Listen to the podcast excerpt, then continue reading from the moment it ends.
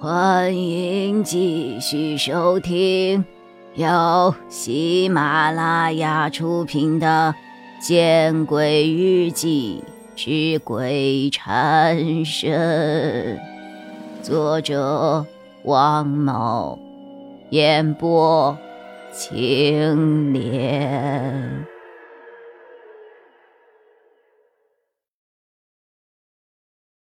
奇了怪了。我明明在过去的十几天里接触了那么多恐怖的事情，但此刻我竟然还是对着空无一人的图书馆感到害怕。难道说，我之前以为自己胆子大了些，只是因为有王凯、高月亮、夏寒和周曼？看着黑漆漆的图书馆，我的心中。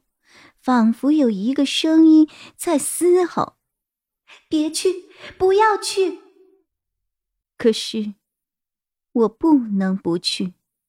在这里查到的线索，或许就是扳倒金吉明的唯一机会。我定了定神，迈出了一步，可心中的那个声音夹杂着恐惧，仿佛更大了一些：“不，不要去，不要去。”我不顾心中那个声音的嘶吼，又向前走了两步。我咬着牙，我对心中的嘶吼说着：“这是我们唯一的机会。”走出卫生间，图书馆中的黑暗，仿佛一只猛兽一般，它将我紧紧的。包围了起来。我打开手机的手电，勉强的适应了这种我从没有感触过的黑暗。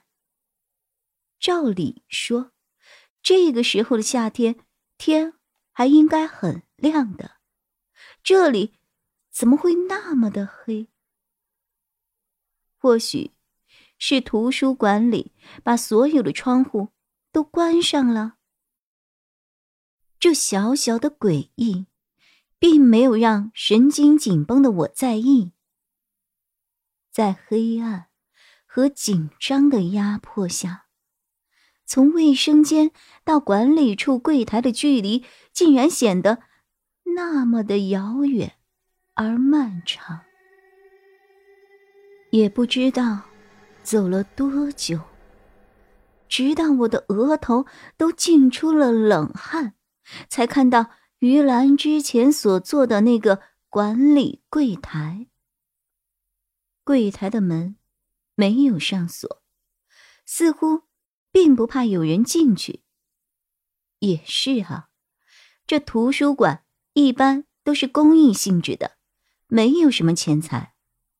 不过，连柜台都不锁，似乎有些太草率了。我坐在了管理柜台的转椅上，看了看四周，无尽的黑暗。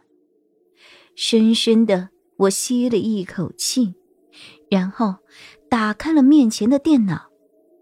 电脑的开机需要密码，我早有准备。我拿出手机，打开信息的界面，给怪咖发了一条短信。上次的事情，谢谢你了。你能不能再帮我把蓬莱市图书馆管理处的电脑开启啊？它需要开机密码。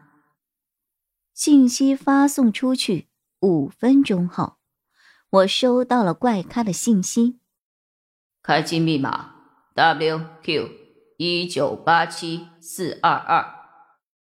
虽然我觉得这一组数字有些眼熟。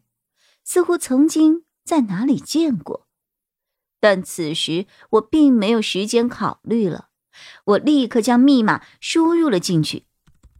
很快，电脑响起了音乐，密码是正确的。酷！我打了一个响指，心中对怪咖的崇拜更甚了。我用目光搜索电脑的桌面，很快。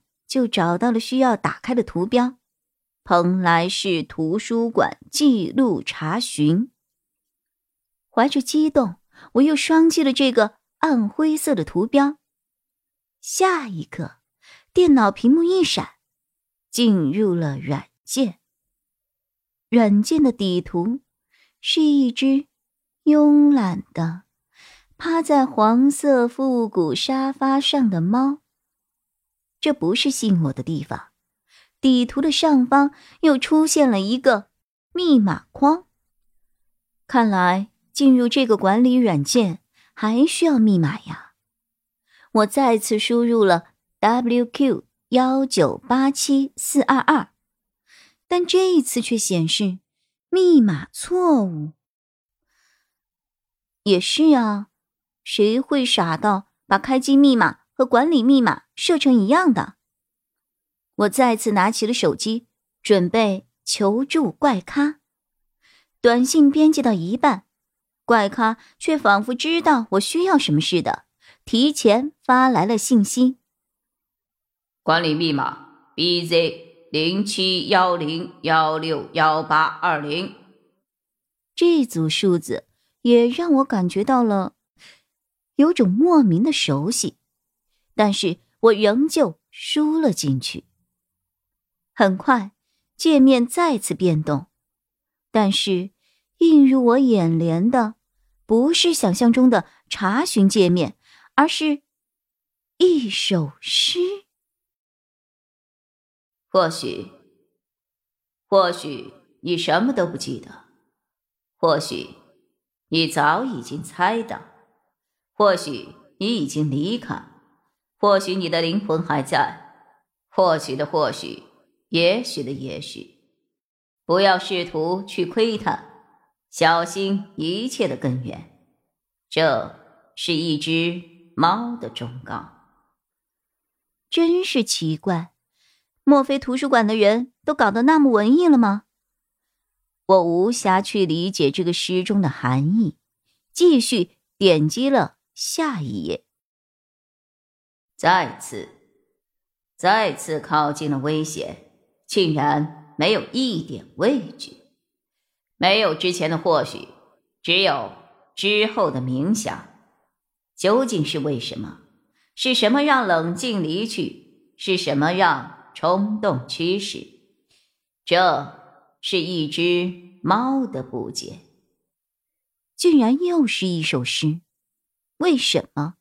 我还想问为什么呢？本集播讲完毕，你关注了吗？还没有？那，你转头看看身后。